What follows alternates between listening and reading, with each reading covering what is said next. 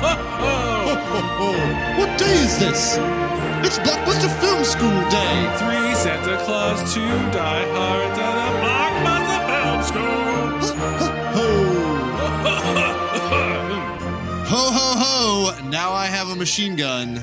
Hey, everybody, you have entered the Royal Academy of the Blockbuster Film School. The weather outside is weather. It is Crimbus time.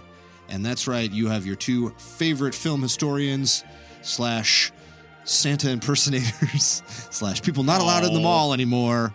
You are joined, of course, by your favorite professor, Mr. Nicholas Souter. I've always had a machine gun. That's true. You didn't have Yeah. to. You didn't have to take it off of No. a well-known ballet dancer. I, did. I didn't have to. You didn't have, but you did, I kind of gave it to him and then killed him and then took it back. As is tradition. Yeah, it's always good to have an extra set of fingerprints on a machine gun. It's always nice to have a Christmas tradition as well. Yeah. you know, just something you do. You kill a ballet dancer and take his assault rifle from him. Once a year, you know, it only comes once a year, as they say. Or if corporations had their way, it would come every single month, every single time. I'm Alex Bonner. I am your other co host of the Blockbuster Film School. We are doing a holiday episode. Jingle bell sound. I can't do jingle bell sound. I don't know. Brian will put that in in post. Super producer Brian Tepps will put that in in post. We're not just doing a regular Christmas episode. We're doing it with a little blockbuster film school flair, which is we are doing a VHS Christmas. Ooh, how retro. Yes, which means it had to have been a Christmas movie released on VHS. I suppose it could be a sort of. I'm not going to be weird. It could be a Hanukkah movie too, if you want. And Brian just left. It could be a semi-Jew Christmas movie if you want. And Brian just cut that out. Isn't that what everyone calls Hanukkah Jew Christmas? All right. Anyway, so And I just walked out. hey, I'm trying to be. I'm trying to be hashtag woke. For the love of God, don't make any Kwanzaa jokes. Honestly, that's a pretty good idea though. Making a really dope Kwanzaa movie. Oh my god, this is a solid idea. Why has no one thought of this? Like a really funny, really awesome Kwanzaa movie. Uh, Brian's giving a thumbs up, but I disagree. It could be awesome. It could be great. So we are doing VHS Christmas, which means that we're basically discussing Christmas movies that came out like up to the early 2000s. We're not doing remakes of the Nutcracker, which is a it's a stomp It's a fetish. genre. Yeah, it's a, but it's like a stomp balls fetish porn movie, right? That's what the Nutcracker is. Yep. hey, everybody, that was Blockbuster Film School. That's the end. Thanks for coming out. Happy holidays. Nick, what was the kind of the first big Christmas movie or any Christmas movie that you remember watching? It's not the actual first one I've seen, mm. but the biggest one in my household growing up Yes. was definitely National Lampoon's Christmas Vacation. It's unavoidable. We watch it every year. I am lucky that my family has a demented, devilish sense of humor. They never let anything go that I've ever said. Once nine years ago, I said this house is a circus. they bring it up every visit. So they hold on to things. That includes Chevy Chase falling off a roof and the shitter's full. Yes. And um, Also, did you see that the uh, here in Chicago, Illinois, where we're filming from, da, da, da, da, Chicago, Illinois, on the highway system we have, we have a thing that basically tells you to wear your seatbelt or do something, and it said, cousin Eddie says. Twitter is full. Put your phone down, Yeah, and I good. appreciated the Yeah. Chicago ness of that. I also have that Chicago Bears hat that uh, so does my dad. Chevy Chase. Yeah. it was issued to us at one point. I have a remake of it as well that I is a little more stylish, but I genuinely enjoyed that old logo and everything about Christmas Vacation. I appreciated very much, and we'll we'll get into that. We'll get Yeah. into Bend over and I'll show you. it wasn't talking to you. also um, Chris Columbus. He was initially the director on National Lampoon's Christmas Vacation, and Chevy Chase was such an asshole to him that he quit. Chevy Chase isn't a kind man. He's- Shocker. He's, never had anything weird said about him. He's never No. he's never behaved insanely in any way. And we're gonna bring on our first guest, Dan Harmon. Everyone from SNL that he worked with, Lorne Michaels. You, I fired him. But we'll get into it here in a second. Um, What was yours? that George C. Scott Christmas Carol was on television. I sort of remember that, but I think the big one, the first VHS copy I r- was really shown as a child, the Bill Murray Scrooged Oh, yeah. was legendary in my household. Was watched over and over again. When he saw his mother Niagara Falls. Like I, when Brian Doyle Murray comes, was is it a choo choo? It's six pounds of veal. Scrooged is now part of me. Yeah. I think about my life and how it kind of matches up to Not- Scrooged a little bit. It's weird. Also, the thing that like that movie is so good, mm-hmm. the background stuff sticks with me. Every time I see a cross, I think of because his name is Yeah. Frank Cross, and that Yes. there's like a thing in the background as well. Cross, something you nail people to. that sticks with me. And then the joke that got funnier and sadder when I got older was when he was freaking out about seeing the first ghost, Mm. and he's like, "Stoli, Russian vodka, poisoned by Chernobyl." Didn't get it as a kid. Right. There are jokes in that movie that a kid could understand, like him getting hit in the head with a toaster, which I I would rewind it and just him getting whacked in the head with a toaster. But then kind of later registering the bath towel, bath towel, Yeah. VCR, bath towel, your own brother, your only brother. I just I but we'll get into that. We'll we'll go Also, real fast, Yes. shout out to Alfre Woodard. Yes, a hundred percent, a hundred percent, and the entire Murray clan being in that. I think it's the only one where they were all together, other than that stupid golf show they did on Comedy Central Oh, once. Christ. But I think, yeah, his kid brother is literally his kid brother in it, and Brian Doyle. Joel. Yeah, Joel Murray and uh, Brian Doyle is his father. Yeah, that's creepy. Who spookily may have been doing an impression of their actual father, which the meta of that movie too, and so spooky. But we'll go into that. It's just a kind of light dissertation on Hollywood being obsessed with Christmas. Something we've we've talked about, something we were talking about earlier. There are many reasons. Hollywood, a money manufacturing system, Mhm. Christmas, a money manufacturing system. When combined, oh shit! Just like the biggest capitalist orgasm. Plus, Christmas lights look good on screen.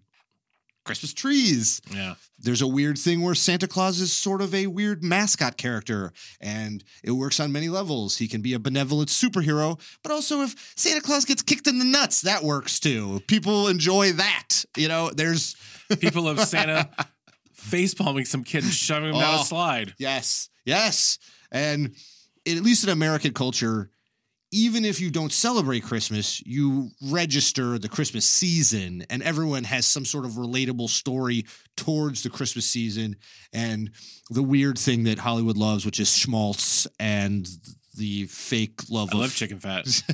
and the fake love of family and the fake love of redemption and the fake love of you know a jewish carpenter wizard being born i'm not entirely sure and since its inception it's not quite as early on as horror movies or action movies or dramas with like early black and white movies but christmas movies appear pretty quick after as a genre and particularly right after World War II, when there's sort of a boom, same thing, American economical boom, plus Christmas. People are getting Christmas gifts and they want to watch movies.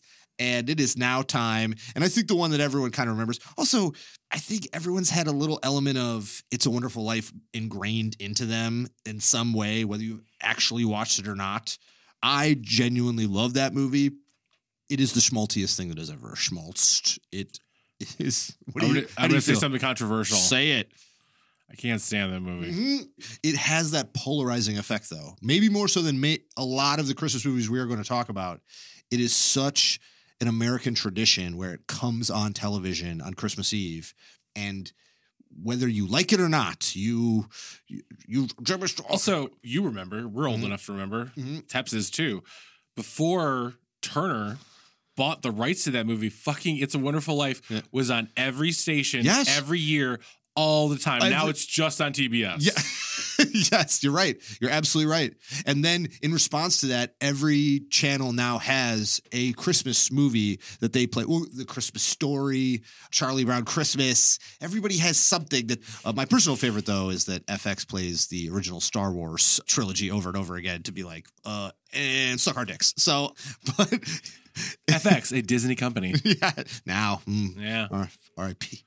Uh, I, I mean, So I apologize, Disney overlords. I am allegiant to you. I am allegiant Disney Mouseketeer number 35617. But take the other two from this podcast. Yeah, I swear allegiance. Way to buy in. exactly. Well, there are a lot of great black and white, not great.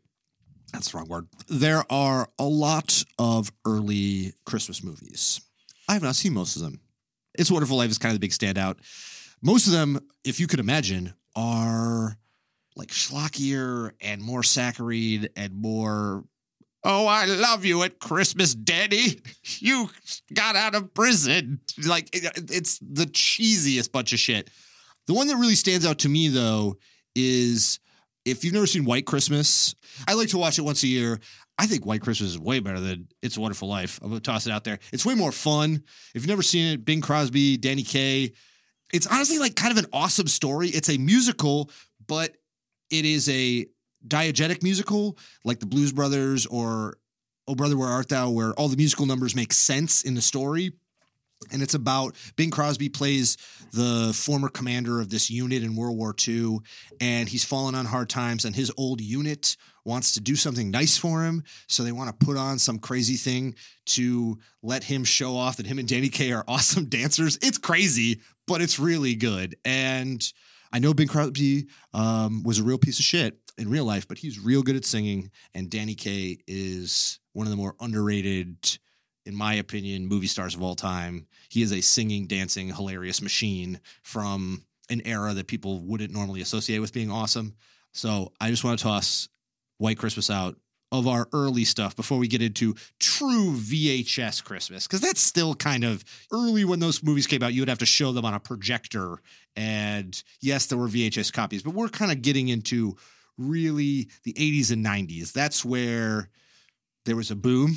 Reagan sold off everything, so everyone had money. And then the Clintons sold off even more stuff, so everyone had even more money.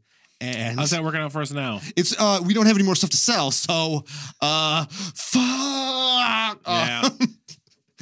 um Debs, but can I borrow some money? yes. You're a producer. Don't produce Yeah, you're a money. producer. Give us some nice Christmas, you bastard. Oh, that's right. He's a vampire. He doesn't celebrate Crimbus. No, just Uh, the darkness. yes, 70s, I can't really think of any. we mentioned this before. You Mhm. did. Uh, Christmas movies after World War II are to no Christmas movies Yeah. after Vietnam. Yes. Yeah. Let's not talk about this. It's sad. But the 80s, there is a resurgence. Christmas movies come back with a vengeance. I didn't mean to do that because we'll talk about there's a movie. Because also they start to incorporate Christmas into movies Yeah. as like a motif. They're not necessarily Christmas movies. There will be some, but we'll talk about some of those. I think kind of one of the first ones, and we should just talk about Die Hard. So, where do you stand on Die Hard being a Christmas movie, Nick? What is this film? Uh, it is the Reginald VelJohnson classic. Oh, R.I.P. By the way, All right. Is he dead? didn't he just die? He was just in that documentary about it. I still hope he might be alive. I Super, literally just thought I saw something where it said R.I.P. super producer Brian Tepps is looking it up right now Yeah. while we go into it. We He, can cut all he this. types at the speed of a bat flying through the night. Brian, Brian, is your vampire? Brian is LinkedIn. He's he's not even really typing. He's just using No, the chip just- inside of his head. To, Is he alive? Okay. Yes, Yes. He was also a Chicago cop in a television in a television show about Urkel. Yeah. So, he's my favorite Chicago police officer. They should put him in charge of the cops now. Just make Reginald VelJohnson Yeah. in charge of the Chicago police. That is a joke only for Chicago people. Here's my stance on it, Yes. and a spoiler of the blockbuster wall. Mm-hmm. Not only is Die Hard a Christmas movie, it is Yeah. my fucking favorite Christmas movie. Ooh, I, Coming I- out hard, coming out fast. There's another 80s one that I would only put above it, but it is very high on there. I love that movie. I was shown that movie as a child. I probably shouldn't have been, but I love my dad and and both my parents really because they were Nice save. they, uh, but my dad was kind of really the driving force of this movie's fucking awesome and you guys need to watch it. so definitely remember renting Die Hard and it has more Christmas motif in it than maybe a lot of like the ho ho ho. I have a machine gun Yeah. and it's also John McTiernan. We we'll do our John McTiernan episode. It will be dope, but that it could have gone off the rails. There's a lot of really cool documentaries made about Die Hard and about how in the 80s at that time the idea of an action hero who was hiding and running for his life and not just kicking the shit out of everybody like Stallone or Schwarzenegger and that it was Bruce Willis from Moonlighting was regarded as this really weird thing, but it works. It, It works. works. You know why it works? Mm. Because Alan Rickman's first film, Yes. he is the most charismatic villain Yes. in the 80s. Yes. I'm going to say one of the top five of One- all fucking time. He's amazing in it. Mr. care. Takagi. You care about him Yes. because he's so amazing. Mhm. Also, he has the Christmas spirit. Theo, you asked for a Christmas miracle. I give you the FBI. also, that's something McTiernan added to the script. They were originally just terrorists, and McTiernan was like, no one likes terrorists, right? And this is true. Um, across the board, whether they are white supremacist terrorists or who, it doesn't matter what kind of terrorists they are. No one likes terrorists. But thieves have a certain movie cachet where everybody kind of secretly wants to rip off corporations Oh, yeah. and be smarter than the cops. And it's kind of a fun fantasy. And that was McTiernan's idea to be like, what if they just pretend to be terrorists, but really they're thieves? Asian Dawn? and lots of cool stuff. There's so much cool stuff in that movie. And and the fact that it's so Christmassy. It's at a Christmas party with a bunch of yuppie dildos. Yeah. Then Rickman comes in and scares all of them, shoots the most coked up yuppie dildo. There's so much to love in this movie. Hans, baby, put the gun away. I'm not a method actor. And like you said, though, it is about family. It is. It's about That's what all these fucking Mhm. Christmas movies push on you. they are. It's like, The better ones actually make it work. yeah, I love Christmas, but it bums me the fuck out every year. Always has. So you watch these Christmas Mhm. movies, and it pushes a lot of these Christmas agendas on you. Yes. These hallmark moments, and Bye. Sorry, that was a subliminal message for Blockbuster Film School. buy our merch that's not existent. Um, but yeah, you have all these things people are pushing on you, all, and like you could be sitting with your family and not really digging it. Yeah. But you have Die Hard, and that's enough to get you through New Year's. I agree. That's a very interesting point, and also that it's something that the '80s would do a lot of, which is action or comedy being added to the Christmas movie, even more so because, like you said, Christmas is a weird conflicting thing where it is both for a lot of people something they really love, but also something that has a lot of baggage attached to it. So if you make it actiony or funny, it kind of relieves some of that tension and then you can just Hollywood style slip in the family stuff or the the buying stuff would come a little a little later. In the 80s they still were kind of we just we just need people to get asses in seats. We don't care. We're going to kind of cruise through this because I got to tell you, there are I think uh 675 million Christmas movies I think made in the 80s and 90s possibly. There is one Christmas movie for every year that Christians are denying dinosaurs existed and the earth existed before God created it all. So it's just it's like they're trying to like offset the balance. Right. Are you talking about those fake bones that the Mormons buried in the earth in 1929? That's right. I know. I'm on to you. I mean- I'm on to you. Mormon teeth are so big they might have eaten those off of like giant ribs or something. That's very possible. buried them in the sand. That is true.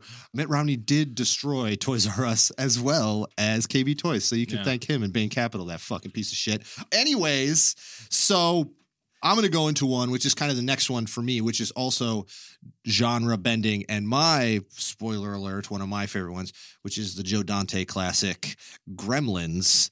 And I love Gremlins. These are kind of back to back right away, as I think. If you've never seen Die Hard or Gremlins, you just need to pause the podcast or maybe listen to it during it a little bit. But you need to watch those two movies. They are they are classics, and they made genres that did not exist anymore. They uh, Die Hard created the action Christmas. It, it also made the Die Hard genre, which is truly a thing that Yeah. ex- like Die Hard on a bus. Yeah, Die Hard in another building. Die Hard on a cliff. Die Hard in space. Die Yes. Hard. Yes, exactly. It's just Die, Die Hard on a boat. Yes, Die I- Hard on a boat with Tommy Lee Jones and Steven Seagal Right. when he gets still bend. And exactly. Exactly. And Gremlins, I feel like Joe Dante really emerged and, you know, Steven Spielberg produced and created this genre of spooky Christmas comedy. It's it's not really ever going to truly scare you, but it has spooky elements. It has monster gore to it. It has things that same thing. You you're a kid. Christmas feels a little weird in some ways. Here's all this wild shit going on. Gremlins wearing pageboy hats and shooting stuff and going nuts. Plus, the Gremlins are truly this weird transcendent thing that is so 80s that kind of represented our generation of children a little bit of these crazy, now self aware, commercially obsessed kids who are getting wild. Gremlins are just what grew up to be drunk hipsters now. That's all it is. Wait a minute. Is that is that us? Oh no. Pause the recording. We, we have a meltdown. um you're right. And also, I got to show Gremlins to a friend of mine for the first time ever. And the Phoebe Cates monologue that is in Gremlins is one of the greatest pieces of ironic humor that has ever Yeah. existed. I'm not going to spoil it for you, but just know also Phoebe Cates looking angelic, Judge Reinhold being classic 80s douchebag, just Mike from Breaking Bad being one of the moron cops, Dick Miller being Joe Dante Fucking Dick Miller. fucking Dick Miller. I mean, just uh, Corey Feldman being right on the cusp of true Corey Feldmanness. Yeah. And This is pre-molestation. it is true. I, I think. I don't know. You never know with child actors. Yeah, it's true. Yeah. But also, maybe the biggest star of the 80s was a animatronic puppet named Gizmo, who was a Mogwai, who was on a lot of lunchboxes, who rivaled Arnold Schwarzenegger in terms of lunchboxes and coloring books that he was in. He was so iconic. He launched a shitty Scottish band That's into notoriety many years later. Icelandic? Either way, cold people. Mogwai? Mogwai? Aren't they Scottish? That's a different podcast. Brian Temps likes Mogwai. It's okay. Yeah. We we got Sand- you, Brian. We got you.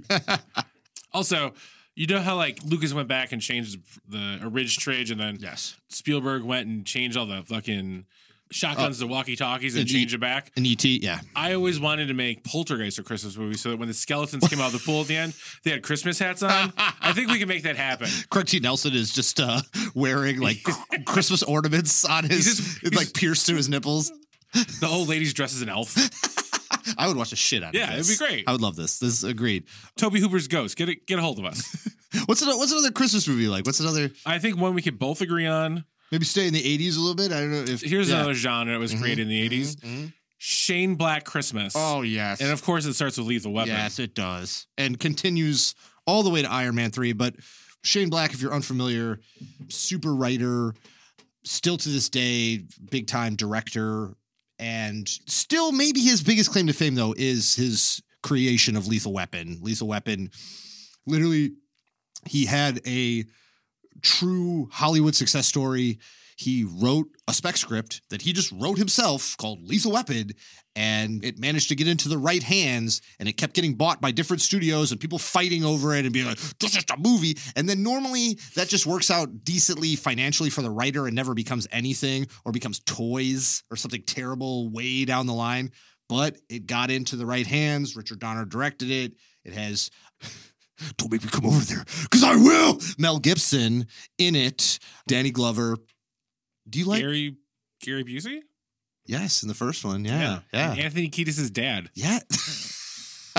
It's the only thing I remember from behind the music about the Red Hot Chili Peppers. Yeah, what is what is fear? Oh, I forget his all of Gary Busey's Buddhist like acronyms of I forget, but he has a lot of great ones. But how do you feel about Lethal Weapon? What do you or do you, was the first time you saw Lethal Weapon? I don't know. I'm just curious of Lethal Weapon? Uh, there's a bunch of movies from the 80s where I started with the sequel first. Mm. This is one of them. I saw Robocop 2 first. I saw Aliens first. I saw mm. Lethal Weapon 2 first. Lethal Weapon Two is very good. It's very good, but that's the problem. It's When not you- Christmassy though. It's not Christmassy, but when you start with a toilet exploding out of a house Yes. and and of course Danny Glover going, "It's been revoked," and they're straight up shooting some German piece of shit. I think they're South African. South African. They take on the of shit. South African Yes. government, which I found very amusing. Yeah. Yeah, we'll teach you a lesson, Yeah. South African government, which they are fascist, dick. They At are, least yeah. back then they were. Yeah. Not now. I apologize, modern South African government. I don't know what's going on there because I'm from America. So yeah, no, I I agree. I believe the first shot or the first sequence of the original Lethal Weapon is a woman high on cocaine or high on many drugs, and she's very scared in a hotel room. And there's lots of Christmas lights everywhere in LA, and she jumps out of a window or is possibly pushed and onto a car. And there's a slow motion shot, and there's a bunch of Christmas lights, and they were full tilt, sort of. Shane Black was doing the action Christmas mood setting. Shane Black just did it because he likes Christmas lights, right? Yeah, like, that's all it is. it's not even his movies. I guess they are about family, kind of. You know, Getting over things. Definitely Lethal Yes. Weapon. The main plot of Lethal Weapon is that Mel Gibson's character wants to die. yes, he's gonna kill he's- himself He's going to kill himself. And then in the nicest piece of property where you could put a trailer in the history Yeah, of that- Southern California.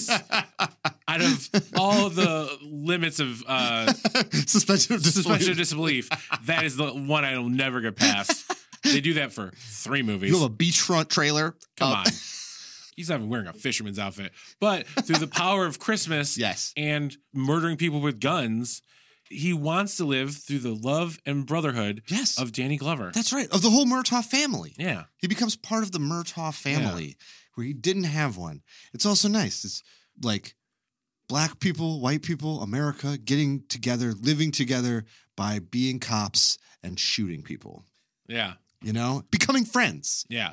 and also doing weird sort of Three Stooges impressions. Three? Stooges impressions Yeah. before you shoot those people, you know? That's Because let's face it, if the LAPD are anything, they are fun. that is 100% true. And they are always willing to accept each other based on different races. Yeah. There's never been a racism problem in Los Angeles. Absolutely. In America. Yeah. Never at all. Talking about the Christmas spirit, just disregarding everything that's ever happened. But it does have that Shane Black element where everyone's a smartass. The action sequences are fun. Lethal Weapon, you need to watch it.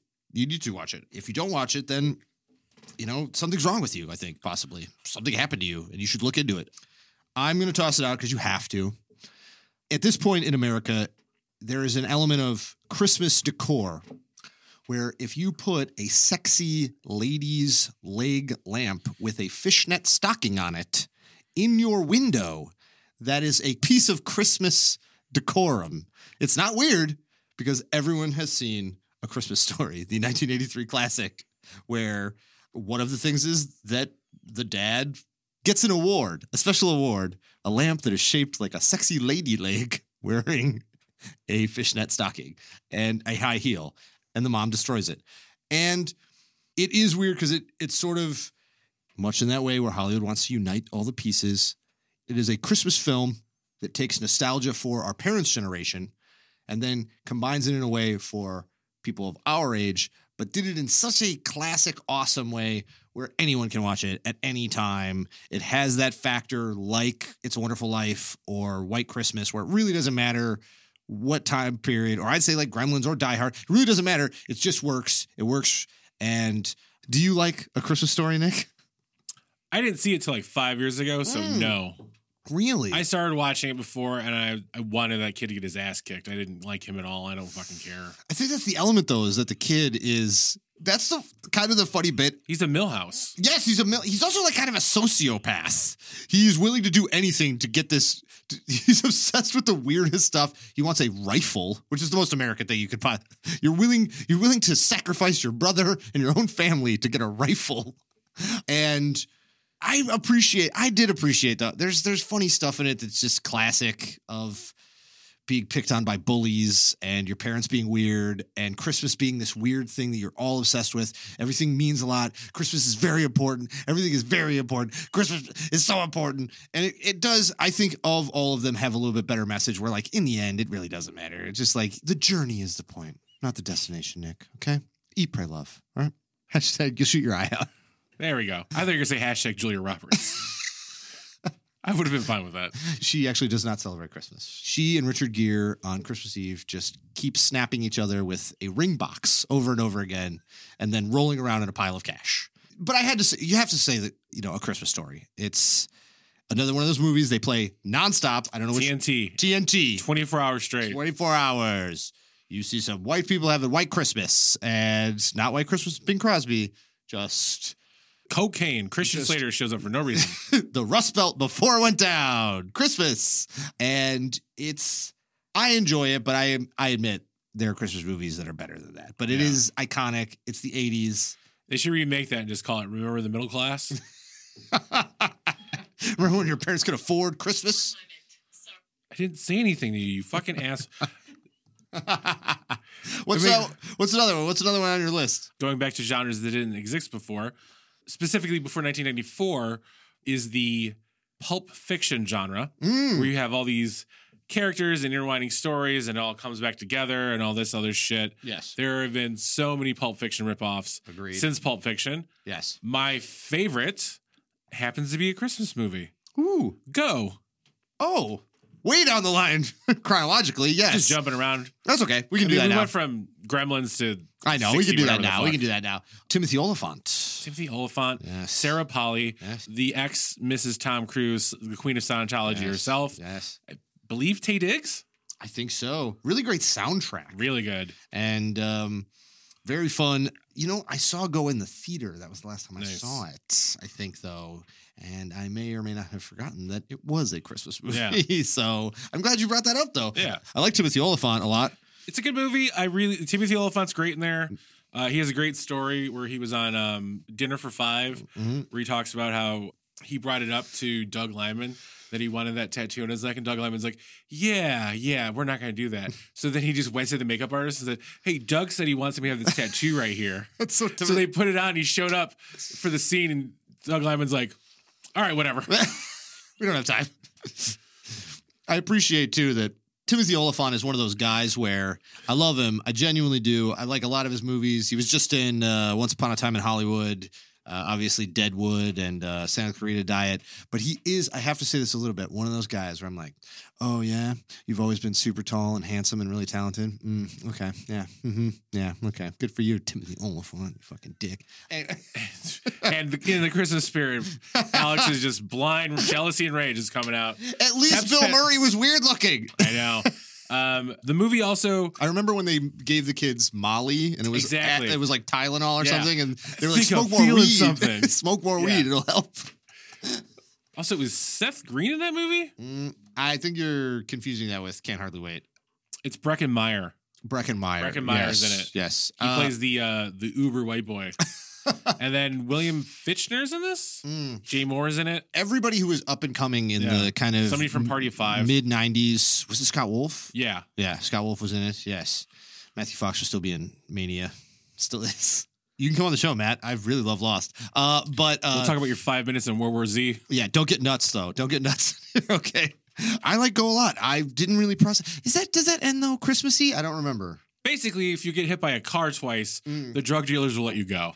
That's know, that's the real spirit that of is the- Christmas. that and then she shows up first shift anyway. That's what Jesus said. More a than baby. anything, I have always had a huge crush on Canadian hero Sarah Polley. Yes. That's the legit reason why I watched the remake of Dawn of the Dead. Yeah. I've watched a lot of her movies. They're not all great, but I think she's amazing in all of them. She also turned into a Mhm. really good director. I agree. I also really uh, always thought Katie Holmes was a dreamboat for me personally, and I went to see all of her movies, including Disturbing Behavior, which is not a Christmas movie, but she has a sort of element, even in Go.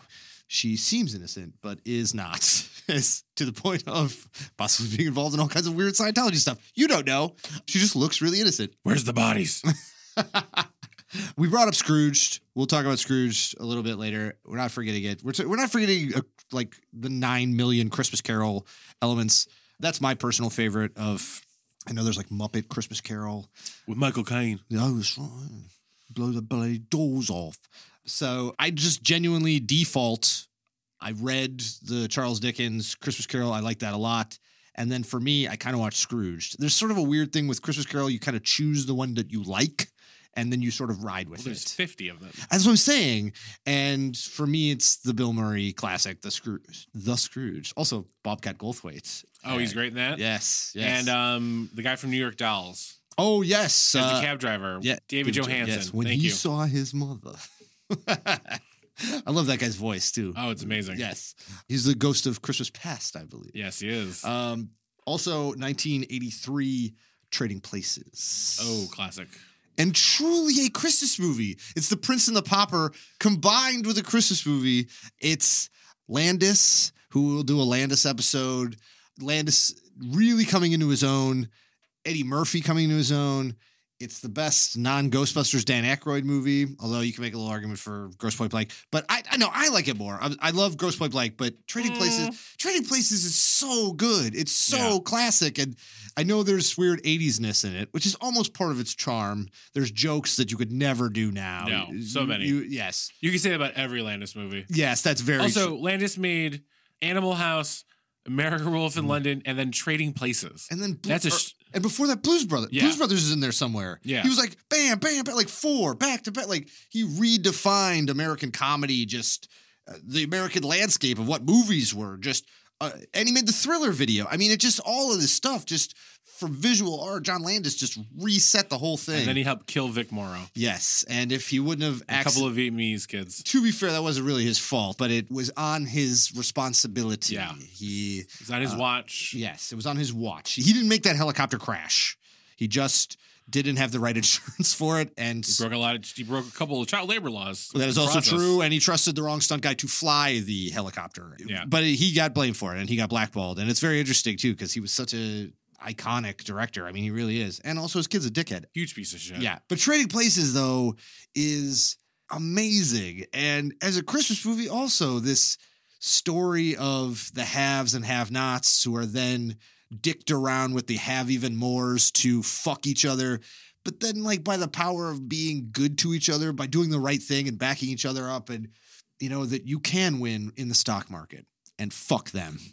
That's the story of Christmas, right? Yep. That's right. And then you end up on a beach and your girlfriend is Jamie Lee Curtis. That's right. That's Christmas.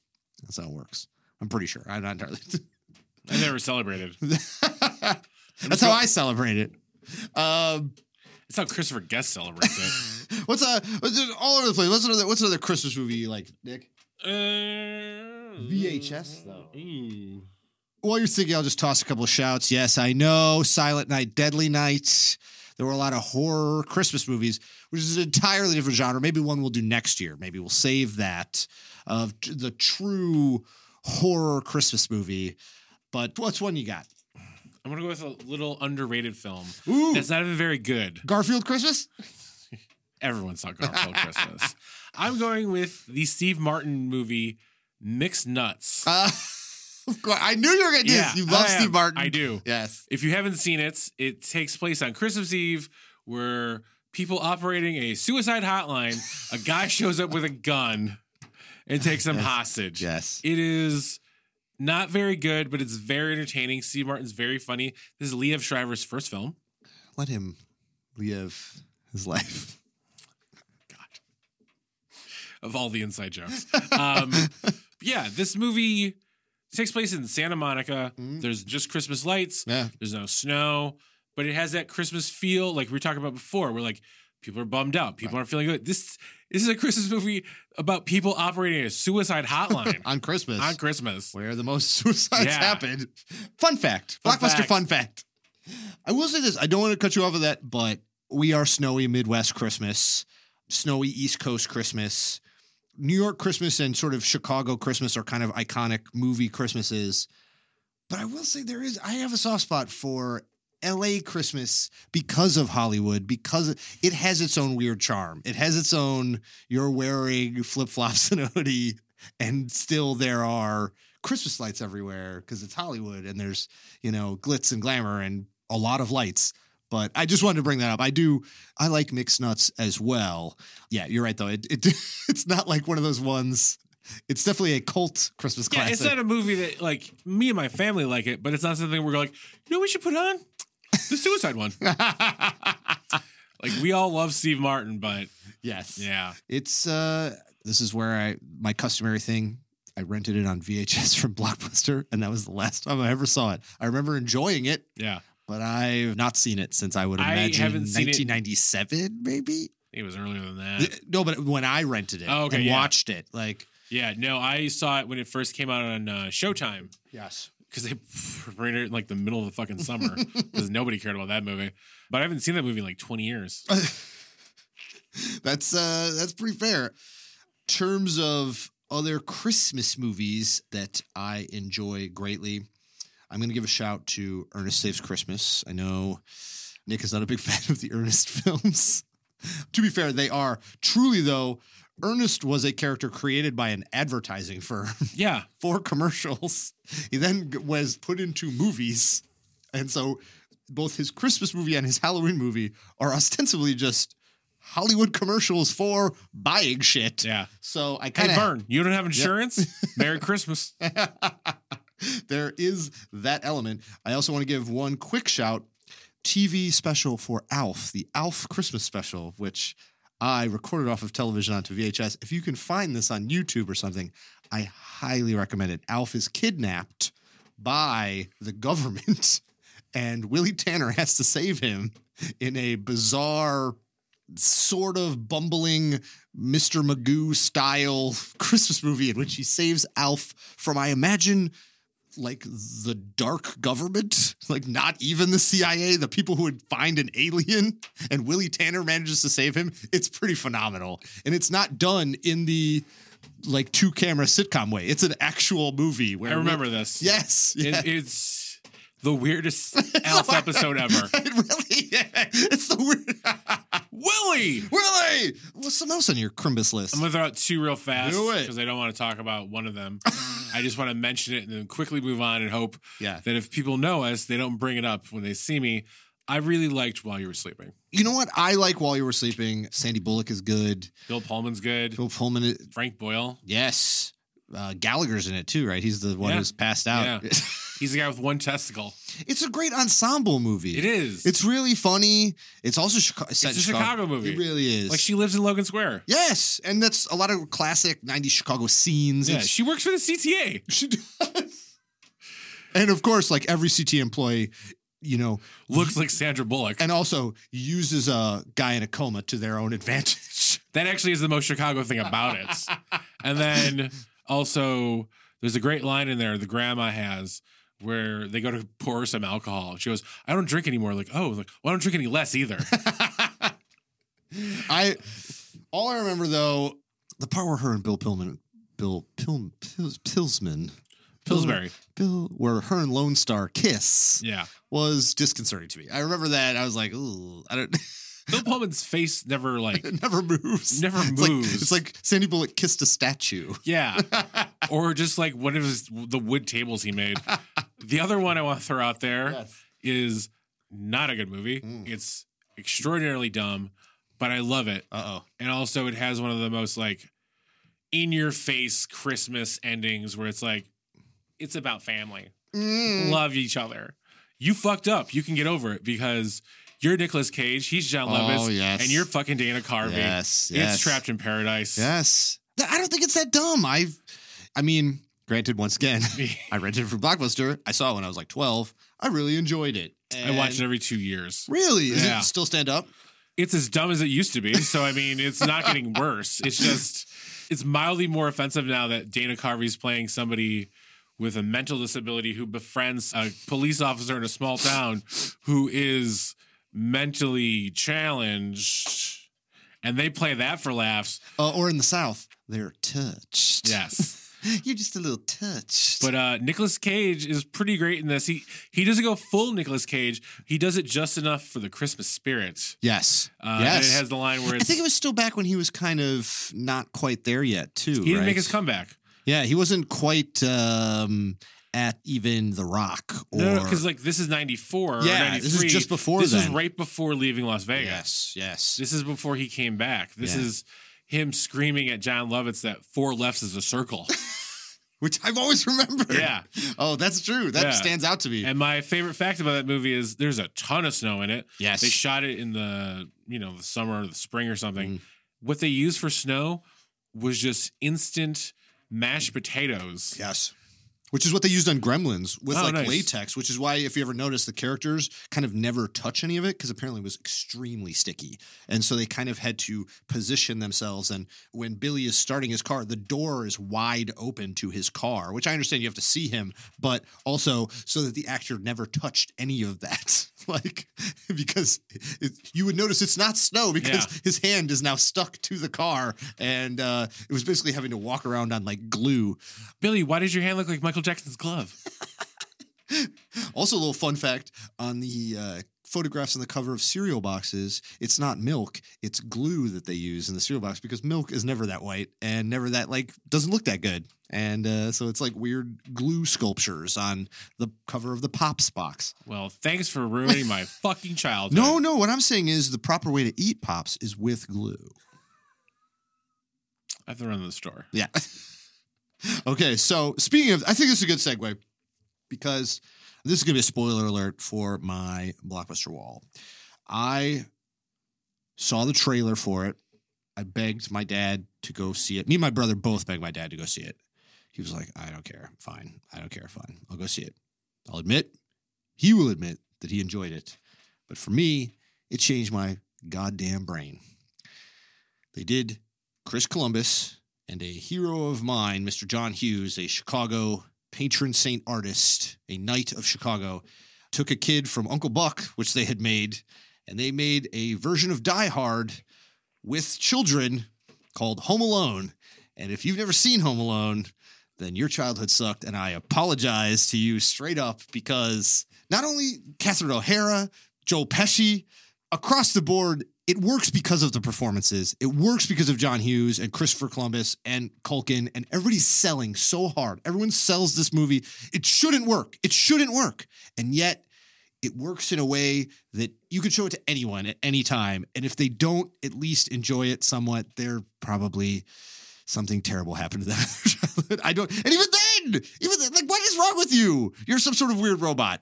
Also, listen, if burglars are trying to get you after your parents went to France and left you there by yourself, cover your floor in micro machines. First step. Okay. First step. Two, just hit him in the head with a paint can. That will actually work. Okay. I remember going to see it with my dad and him enjoying it, but also every time something like a paint can hit Joe Pesci in the head, my dad was like, he's fucking dead now. They died like 15 times like, now he's fucking dead. like and we're in a crowded theater full of mostly children. My dad's like, yeah, yeah, no, if that you drop uh you drop an iron two stories and it hits you right in the head, you're fucking dead. and I was like, He blowtorched Joe Pesci's head. His You- skull is open to the world. that's true. If you're amped up on adrenaline, like I gotta kill somebody, and you get hit in the head with a blowtorch, you could still probably kill. You're you're gonna if eventually. you get hit in the head with a blowtorch, you can. If they blowtorch your skull, I you're gonna have some exposed skull. That's all I'm saying. I'm just saying, powered by adrenaline and hate, you still may be able to function. If you swing a paint can from a second floor and it swings down like the Ewoks did to the fucking stormtroopers and it hits you square in the face, you're done. Yeah, you're dead. you're Also, either- not only least that- supremely concussed. Not Like, only that, you're getting hit in the face, and then you're flying down Mm. a flight of stairs without touching them. There's so much of that too. Like that stunt that they did in that. They call that now in the stunt world the Home Alone, like where the stunt guys would just straight up shoot their feet straight up in the air and drop themselves back onto their shoulders. Which, if you're doing it precisely, it's fine. But nobody had ever done straight up cartoon stunts in a movie where most of the movie was not cartoon stunts. And then to do it with all the stuff it, everything came together. Everything came together. And i believe it is still like the second highest grossing movie of the 90s after titanic or something insane like that. It's i know double check me on that but it's up there. It made like 500 million dollars. It went crazy. They even made a joke about it in dogma you know where god is saying i was responsible for you know 99 of the top 100 grossing movies of all time. What was the other one? That movie where the kid is ah and then the burglars. I don't know what the hell that was. I mean it just it's Number eight. number eight of the 90s okay well fair. Still you knew i was going to gush about this. I i love kevin mcallister. I genuinely as He's a, a little prick. he, but he's kind of not though. He takes care of the house. He doesn't fuck anything up. He was a prick at the beginning and then all the stuff you thought he would do when forced to actually have responsibility he doesn't do. He just wants his family back. He just wanted his family to not be dicks to him. And honestly i sort of like that element of like relating with that like i don't there's Alex, what are you really upset about? I just I I just wanted Joe Pesci to get hit in the head with a flamethrower. And it happened. Okay. Here's Yes. a little Mhm. rationale to end that movie in like 45 minutes. Mhm. Call 911. No, but see, that's why it's so genius. Like when you watch that, there's all kinds of goofy things that happen. It has that one suspension of disbelief. It has the Christmas magic that it begins, where the family leaves without him, but then a storm comes in and knocks out all the phone lines. And so, yes, that is preposterous, but they put that conceit in there. And also, he's Kevin McAllister, his character. He won't allow himself to do this. This is his house, and he's not allowing anybody else to do this. John McClane should have just found an escape exit and gotten out and letting the SWAT team come in and murder these guys. That's what he should have done, but that's not what John McClane did, and that's not what Kevin McAllister did. And I'm sorry, there's that's a lamer movie. and also, it's not the power of Christmas. He's powered by the spirit of Crimbus. Okay. All right. Well, uh, Nick, do you have a, a movie that shaped you Christmas wise? I do. Ooh. I rarely mention this director Ooh. because he turned into a giant hack, As a lot of them do. as a lot of them do. but before money and having sex with hot Hollywood actresses ruined him, he made Batman Returns. oh, yes. Tim Burton's best Christmas movie. Yes. I think that movie sort of set up like the whole like Christopher Nolan movies. This is a lot darker than the first Batman movie. Yes. A lot of innuendo, specifically with Danny DeVito's Penguin Yes. talking about Catwoman. Also, I would toss out the emergence of Danny DeVito's second half of his career, really, Yeah, as, as, a, total psychopath. as all kinds of things, whatever he wants to be. He can be anything. He is one of America's greatest actors. He is, I mean, not anything, I suppose, but Yeah. but can play. you can't play a basketball player. That is probably true. Although I would watch that movie. So That's would a- I. Danny DeVito, call us. yes. I also saw Batman Returns in the theater. So did I. At the time, I was slightly disappointed because I was a kid, and it was just so much more Burtony, so much more bananas than the first one. But in retrospect, now watching it recently, man, it's so wild and.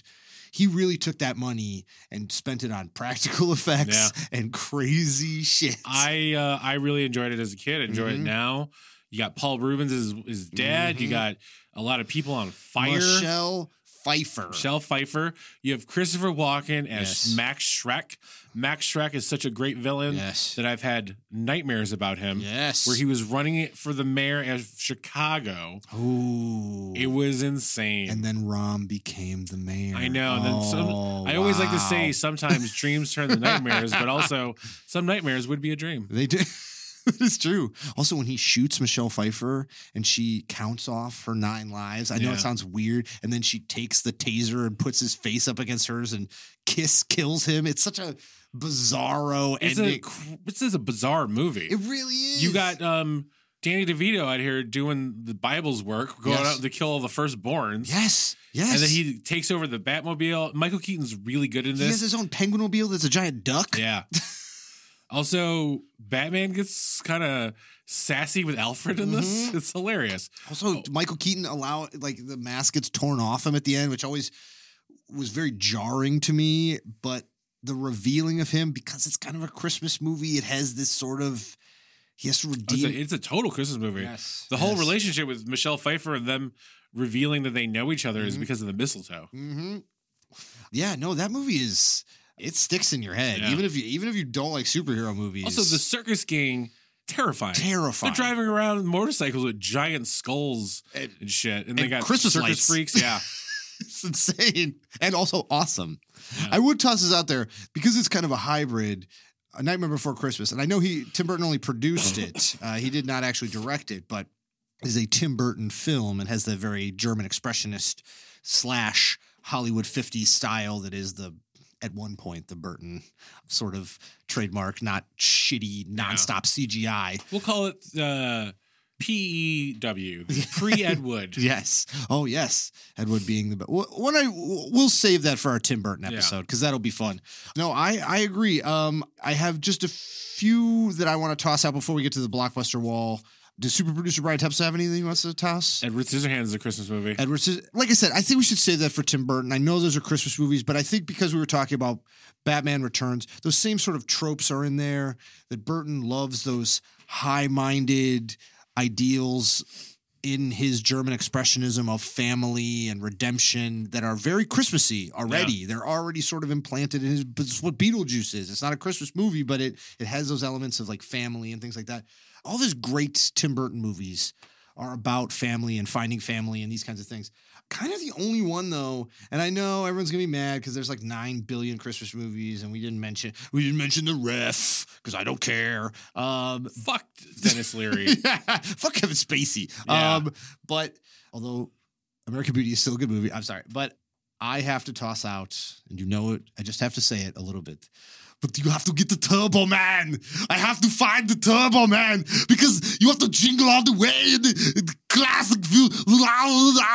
Arnold needed to make. I honestly forgot about that movie. I won't let you. I won't let it happen. Yeah, I that's, won't- That's in the agenda. Yes, I won't let it occur. I won't let it escape from this world. And yes, Home Alone 2 is crap. It is a cash grab. The Talk Boy is cool. It has Donald Trump in it, so fuck it. But it doesn't make any sense. And all the things that Home Alone made sense in, it doesn't make any sense in Home Alone No. 2.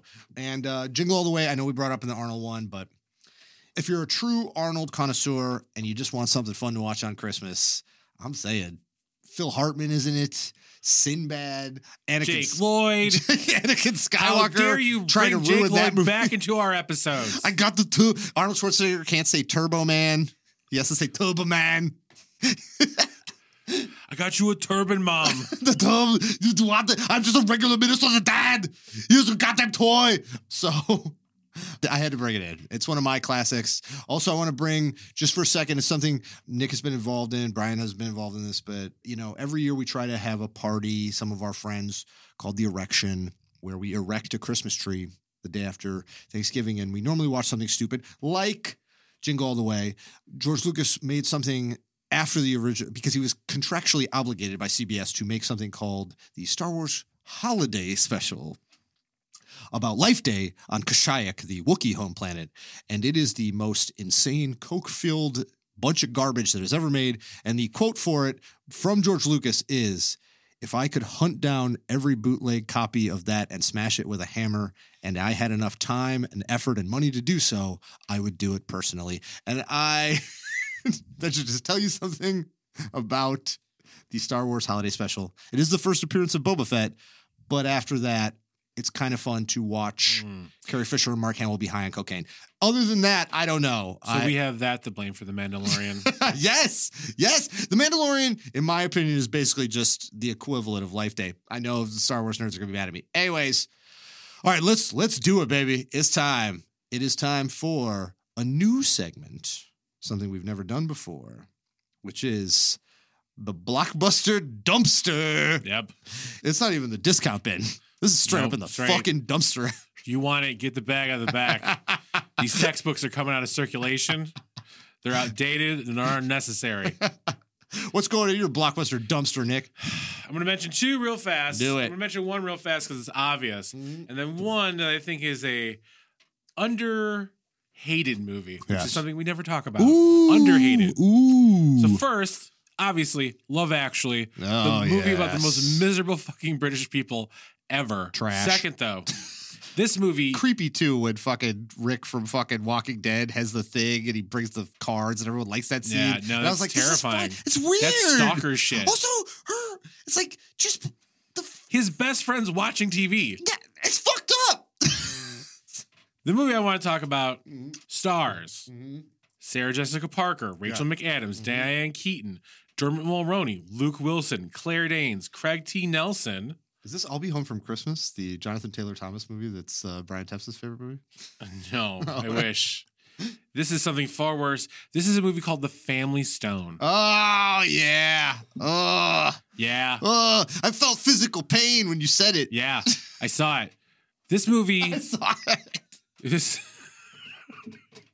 this movie it's dumb Mhm. it doesn't feel real Yeah. it's extremely stupid it has that trope where it's like you have a beautiful woman but she's clumsy so claire danes falls off a fucking bus it's like julianne moore in fucking evolution it's like i'm a brilliant female scientist but i can't walk straight in sneakers so first of all Yeah. you have that you have all this shit Comedy you have, gold. you have like this bullshit like August Osage County shit where it's like.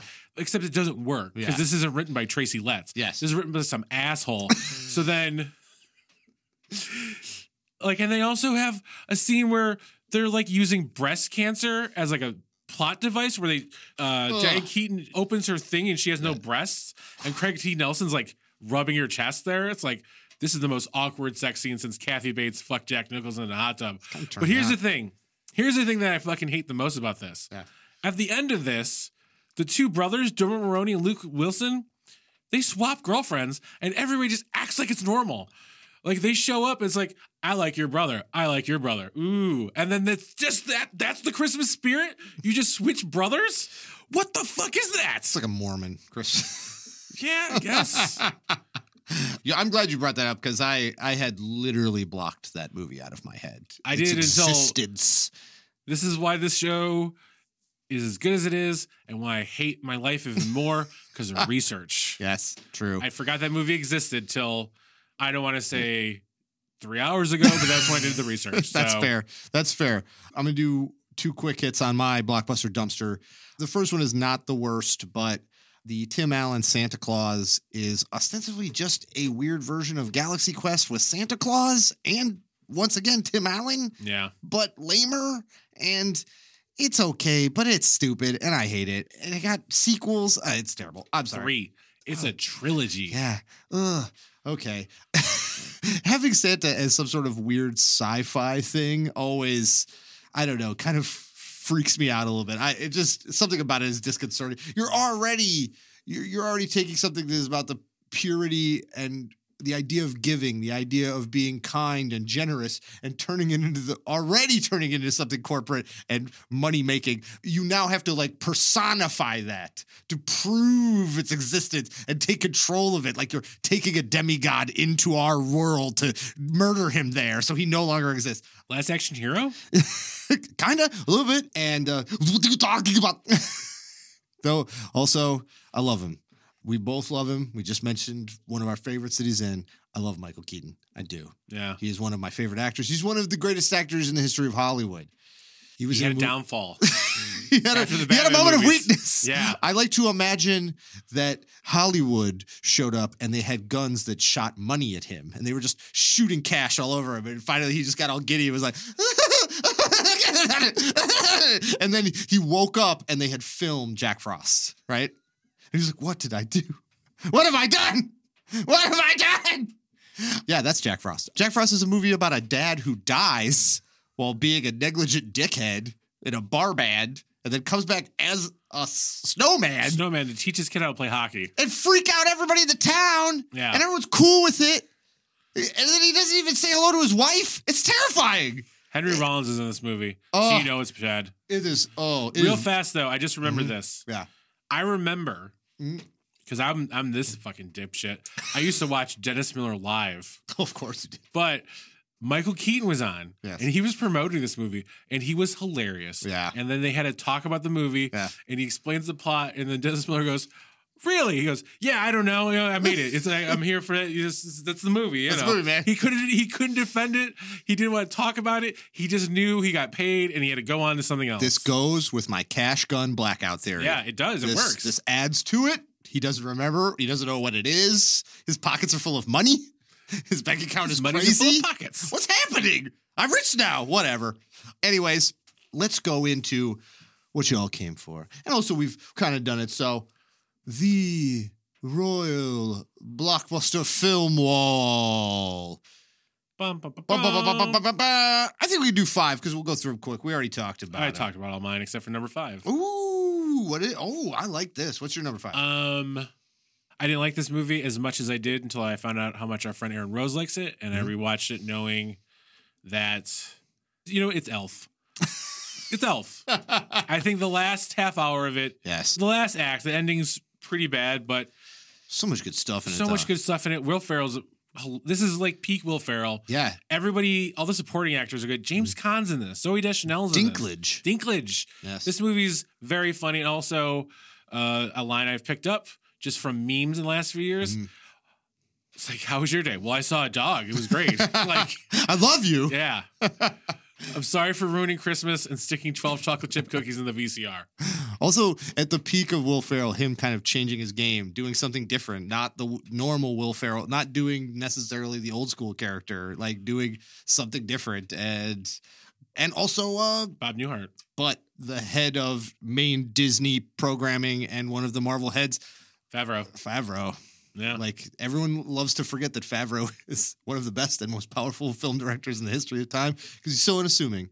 But he is He's so money, he doesn't even know it. he's having sex with Peter Parker's hot aunt. Okay, that's happening. All right, I love Elf. I appreciate that. My five. I'll put White Christmas there. I love White Christmas. Honestly, the Danny Kaye sequence where they do the modern dance one is I defy you to watch it and not laugh. It is timeless. It is timelessly hilarious. I love White Christmas. And for a movie that came out in the 60s in an era where it should be real weird, it should have lots of stuff that doesn't work and is weird to women and minorities and lots of other people, it kind of doesn't. It kind of is a Christmas classic and the music is good, and the dancing is good and and the story is good, the writing is good. I like it. I like it a lot. And it's a great time capsule to another era that none of us remember. So, what's your 4? My four actually is another movie I didn't bring up Mm. because I feel like it's time to bring back a Shane Black Christmas. Kiss, kiss, bang, bang. Ooh. Whoa, Val Kilmer. Oh, yeah. Val Kilmer, Downey, and his protection back up Yes. from whatever the hell he was doing. I'm pretty sure it was just called heroin. Right. And then, um, it was like that and Zodiac right around the yeah, same time. exactly. Yeah. I think it was Yeah. the same year. And then Favreau was like, "You should be Iron Man." Yeah. And then I don't know if you guys have seen these movies where he's Iron Man, but he's he's Iron. He's he's Tony Stark. Yeah. That's when he's in all the Black Sabbath movies. That's right. He plays Tony Iommi. I would watch the shit out of that movie. So too. would I. But yeah, Kiss Kiss Bang Aim. It's great noir. It's a great uh, comedy. Mm. Great fucking Christmas movie. The movie. Oh, his backstory that he's explaining is involves him breaking into a toy store to get a toy for his nephew, and the cops show up, and he runs into an audition after his partner gets shot, and he wins a role and goes to L.A. He's there on accident. He's Yes. doing the Christmas thing. He runs into Gay Perry, which is Gay Perry. you know, Hey. it's just a good movie and there's a lot of good one liners in it and there's also just that scene where he's so inept Mhm. he's such a jackass he loses his fingers twice and then he pulls out the gun to do the whole uh, russian roulette thing but he puts a live round in it and he just shoots the guy in the head It is a it's it is insane. Yeah. Shane Black. There's also Shane Black coming back too. yes it is shane black hadn't done anything in a And long anything time in a while. He after Last Boy Scout, which we'll talk about on our Shane Black episode.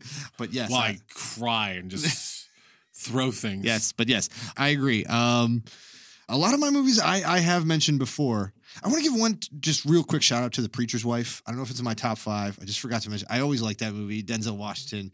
It is saccharine as hell, but it's pretty funny and pretty insane. And you get to watch Denzel be really funny, which you don't normally get to see because he's doing Training Day. And he's hilarious in training he, day he, he- that is true. Yeah. he's hilarious in Yeah. uh, flights. He is. He's, but you get to watch him be like i'm drunk right now you get to watch him be truly like leading man, funny, Tom Hanksy sort of uh Denzel Washington. But um my four, I'm I'm putting I'm doing I, I know you might think it's higher because I say welcome to the party, pal.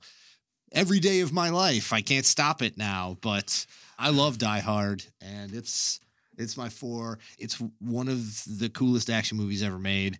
It's one of the most interesting movies ever made. You just need to see Die Hard. I mean, Jesus, what do you Yeah. do? For Jesus, for baby Jesus, you need to see John McClane kill some Or dudes. maybe, maybe just do it for yourself. Yeah, I guess that's one way. I mean, I know it's a Christmas episode. We're gonna Yes. bring Jesus into it. that's true. So, what's your three? Uh, the last three are all movies we mentioned. Yes. And number three, fuck it, it's Scrooge, man. Yeah, baby. It's so good. You know what? I'm just gonna say my three is Scrooged. Yeah. my three is Scrooged. So we're simpatico on that. Yeah. I, it's iconic. It works on so many levels. Marion from Karen Allen. Karen, I'm saying, yeah, like you know, Indiana Jones, Marion, Ravenwood, Karen Allen is awesome. No matter how cold you are inside of your heart, I I defy you to watch that movie and not sort Yeah. of melt a little bit. Like, Also, we finally get to see Bill Murray's Richard Burton impression. oh, Dick, why would you, and also the element of that him as a modern Scrooge, a true modern Yeah. Scrooge, a true modern corporate dickhead. That idea of flying in the face of all these corporate movies and being that guy with the corporate programming and the night, deadly night, all these Oh, hilarious yeah. promos. Uh, So much of it works. Robert Goulet. Oh, Robert Goulet. There's so Creole Christmas. do yourself a favor. Watch Scrooge. Watch Yeah. it. Watch it. Watch it this Christmas. Do it. Uh, what's your two? Christmas Vacation. Oh, it's not in my top five, but I do I do enjoy it a lot. It's Shitter was full. I like that I like that the son is always played by a different actor. Yeah. Also, that's uh, uh what's her face is the daughter in this Juliette one. Lewis. Juliette Lewis. Yes, It's great. She is great. Uh, still Beverly D'Angelo. Yeah. It's, it's basically just every vacation movie is just Beverly D'Angelo and, And Chevy Chase. Oh. Chevy Yeah. Chase, and that's what kind of The son in this one is that dipshit from um, Big Bang Theory, who was on Roseanne. is. It is him. Yeah. Yes, yes. He is very wealthy now. I know. whoever that guy is, and I can't remember his name. But it's okay. He just he can cry himself to sleep on his pile of money, just like Seinfeld does every night. Seinfeld's never cried a day in his life. no, he has. And Seinfeld isn't capable of crying. Even when he almost cried talking to Shandling before he died, Yeah. he still couldn't do it. He like just looked What's the deal with you dying? Look at my sneakers. This car's worth half a million dollars. Yeah, Christmas Vacation. It's one of those ones too where I feel like across all groups of people, you could show people that, and someone will find you will find something at Christmas Vacation. My two is I already said it, like Buzz, your girlfriend, woof. Which I have to bring up. The picture of Buzz's girlfriend in Home Alone. It is not an actual woman. It is one of the PAs that literally Chris Columbus and John Hughes felt bad about the idea of forcing any woman to have that picture. And so they literally just made a dude, like one of the like 20 year old PAs. They're like, put this wig on. And so I just wanted to bring that story up. That's great. Yeah. I like, We thought that was shitty. but it's it's funnier if you make a PA do it. I love Home Alone. I'm sorry, and uh, I will tell you this: if you have any rambunctious children who you're trying to get to shut up for an hour and a half, just sit them down and make them watch Home Alone. They will shut up. They will, especially for the last 30 minutes of that, where it turns into Die Hard with children. Um, I'm gonna bite your little fingers off. I'm gonna bite each one off. Um, so. What is your number one Crimbus movie? My number one Christmas movie I got to see for the first time. In, well, I saw it at Logan, Mm. but two years ago I saw it at the Music Box on 35 millimeter. It looked gorgeous. It looked better than I'd ever seen it before, with cinematography by Jan de Bont. Oh, I This know what movie this is perfect in every way. The acting, the writing, the cinematography, the directing, the camera movements, the fucking asshole principal from the Breakfast Club as the doofus cop, Mhm. and then our boy Rick Ducommun as the power guy. Mhm. It's fucking Die It's Hard. fucking Die Hard, baby. Like, absolutely. It's it's great. It's Rick Ducommun. I forgot for a second Yeah. about Rick Ducommun. R.I.P. Shut it down. Shut it down now. Just so you guys know, we're gonna do a Rick Ducommun episode. I don't even know if there are that many It's gonna be movies. 30 minutes. It's a mini episode. Nah, I could, we could talk about the Burbs for a solid thirty minutes, and like check, Die Hard. Encino Man, Dude, there's so much good like character Rick Ducommun. stuff. Which, uh, Little Monsters, but what's the Shane Black where he's the guy with the Last Boy Scout. It's the Last Boy Scout. He's the best part of Last Boy Scout. I know. He's in it for 30 seconds. It's my pool, asshole. My number one